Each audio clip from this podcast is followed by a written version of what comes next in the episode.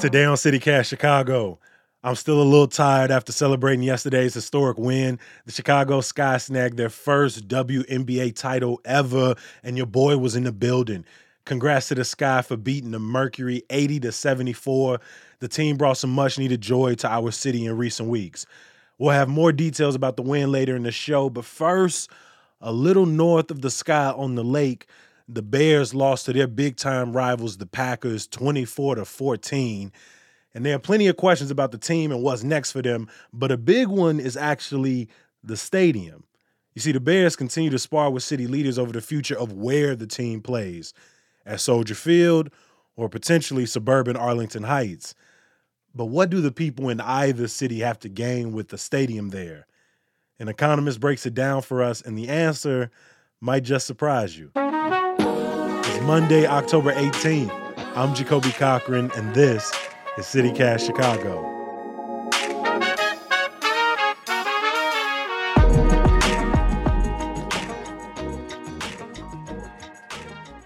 Soldier Field is the smallest stadium in the NFL, and the Bears think they have a better chance of getting more seats and a roof to keep out the snow in Arlington Heights rather than Chicago. This isn't the first time the team has asked for an updated stadium. 20 years ago, it was supposedly about giving fans a better view and better amenities, and that's how we ended up with Soldier Field's spaceship design, which the city is still paying for through tax revenues from hotels.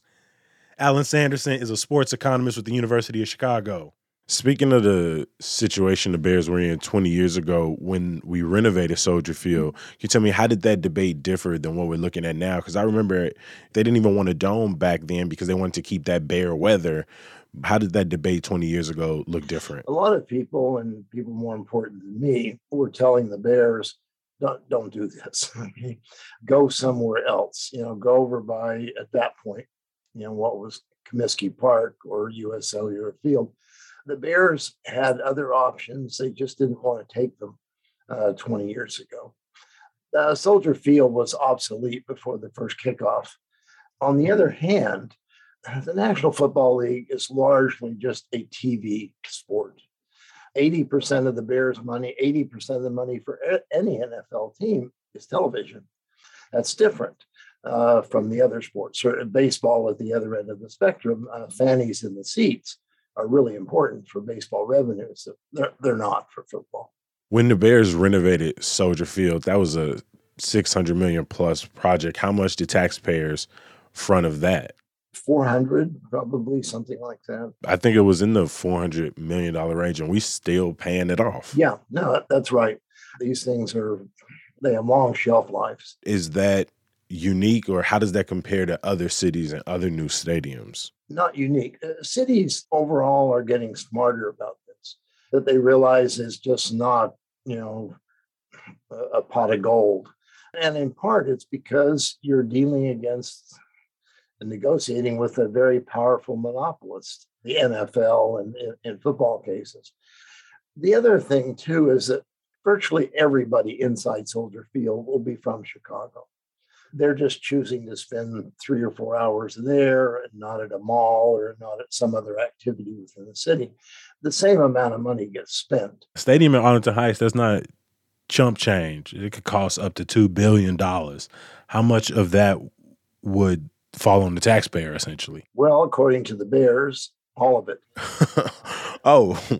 no, the Bears are certainly not planning on putting in much, if anything, uh, to, to build that stadium they're hoping in some ways, whether it's Arlington Heights taxpayers, and I hardly think that 75,000 people are going to come up with $2 billion, uh, or Chicago taxpayers or Illinois taxpayers.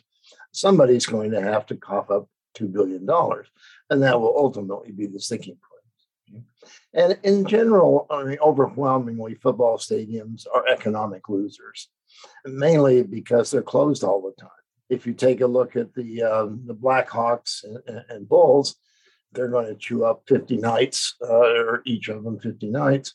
Then you throw in the Miley Cyrus concert and the, and the circus or ice shows. You can make that pay. You can't make a football stadium pay. They just they're closed all the time. Is that an argument to maybe build a new indoor stadium, whether here in Chicago or in Arlington Heights, because you can use it more often, a la, you know, Jerry's World in Dallas. They got prize fights, they have NCAA games, they got big co- stadium concerts. Like, is, isn't that an argument to build something new? Well, can you get other events like they've done in Texas or done in Los Angeles? Yes, but can you get enough? The other thing with it that I think is interesting too, if you have these other events, to what extent are they actually new events to the Chicago area? And how much are they just replacing events that would have been held in the United Center? Well, this begs the question why do city officials, especially in the past, say that these big projects will be a moneymaker or a good thing for cities? if a stockbroker calls you and says, "Hey, psst, I got a got a great deal here," he's trying to sell you something. Okay, do some people benefit from having the Bears in Chicago? Yes, they're operating restaurants. Okay, so they're selling meals either before the game or, or after the game. Some people benefit, and those people who benefit spend a lot more time with the mayor than you or I do. uh, I suspect that if you ask Macy's privately, uh, or other loop businesses, they are probably happy on the Sundays that the Bears are out of town. On Bears weekends, the Bears fans come in, they take up all the parking places. They don't spend a dime outside of Soldier Field. Uh, the merchants have a very bad weekend. I know you deal in economics, but in terms of sentiment, do you do you have any connection to the Bears stand at Soldier Field, or are you you know, hands in the air and, you know, whatever happens, happens. I imagine in the end the Bears will stay put because somebody's got to come up with $2 billion. And in this climate, uh, I mean, the, the economy in general, or the Illinois economy or the Chicago economy, that's a significant amount of money. I suspect in the end, when Arlington Heights starts doing the math, they will find out it's a fairly expensive proposition. I was going to say, you don't think there is enough private money, enough money in seats and naming rights and other uh, concert deals. You know, the is there any money out there um, for a new stadium? Is there some money out there? Yes. Is there enough money out there? No.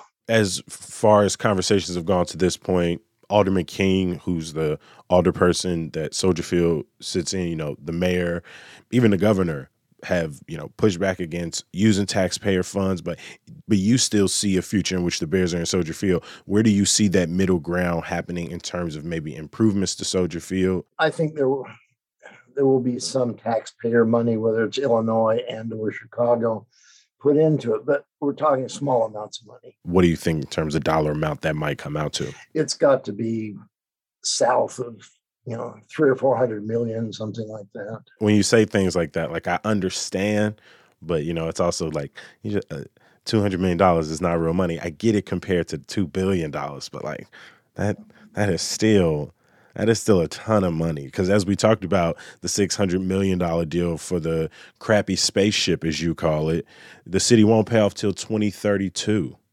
No, they, these things are expensive propositions. Uh, most teams do not want to own their own facility. Football teams, they just can't generate enough revenue to pay off. But more and more, as I say, uh, football is a television sport. Uh, it's a lot better to watch a, a, National Football League game on TV than, than to be in Soldier Field. Uh, you're not paying $10 for a hot dog or $10 for a beer. And it's just that I don't care how big the stadium is. There are only probably 20,000 good seats in a football stadium. uh, I mean, just frankly, after that, you're much better off being at home. Professor Sanderson, you are tearing into the, it seems, the entire football viewing experience at the at the stadium outside of those 20,000 seats. Do you feel like there are any benefits to these stadiums? They seem like economic losses. All of the politics don't seem to result in anything other than taxpayers still having to pay something. You know, are, are there any benefits? I think there are. And, and let me put it in this way. If you take a look at your standard television fare, you know the sitcoms and rom-coms and dancing with the stars if you take a look at the, the standard programming on tv and ask what do white people watch And then ask, what do black people watch? They're totally different shows. Sports is the one unifier in that regard. The, the population as a whole watches sports. They follow the Bulls or the Blackhawks or the Bears. And I think that's a really good thing. It's a unifying part of a community.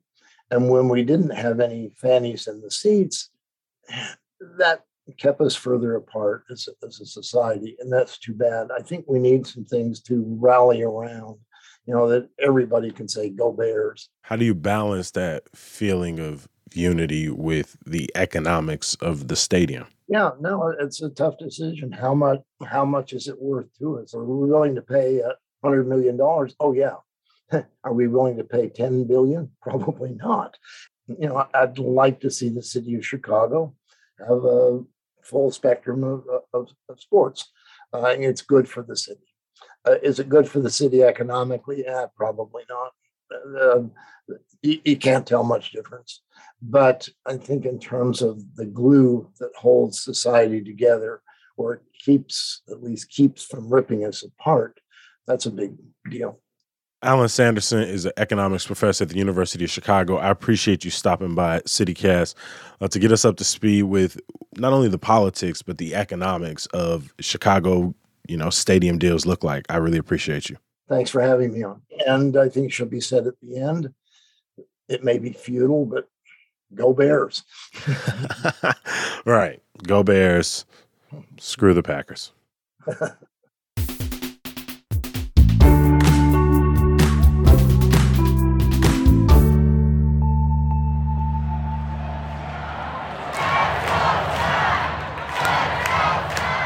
All right, before I let you go, I got to bring some good news to get you through. As I mentioned earlier, the Chicago Sky got us all crazy yesterday from yelling about their amazing win. They took home the team's first WNBA championship. After being down at halftime, Chicago clawed it back in the fourth quarter, beating the Phoenix Mercury 80 to 74. Big shout out to Allie Quigley. A lot of attention has been necessarily put on Candace Parker, Vandersloot, but Quigley came up with a clutch 26 points to close out the Mercury at Wintrust. Y'all, the energy in the building yesterday was off the charts. Watching Candace Parker break down, run into her family was one of the best sports moments of my life. In franchise history, the Chicago Congratulations to the Sky, and I can't wait to see y'all at the parade. For more Chicago stories, events, and a couple more moments of joy, check out our daily newsletter at chicago.citycast.fm. Thanks for listening. I'll talk to you tomorrow. Peace.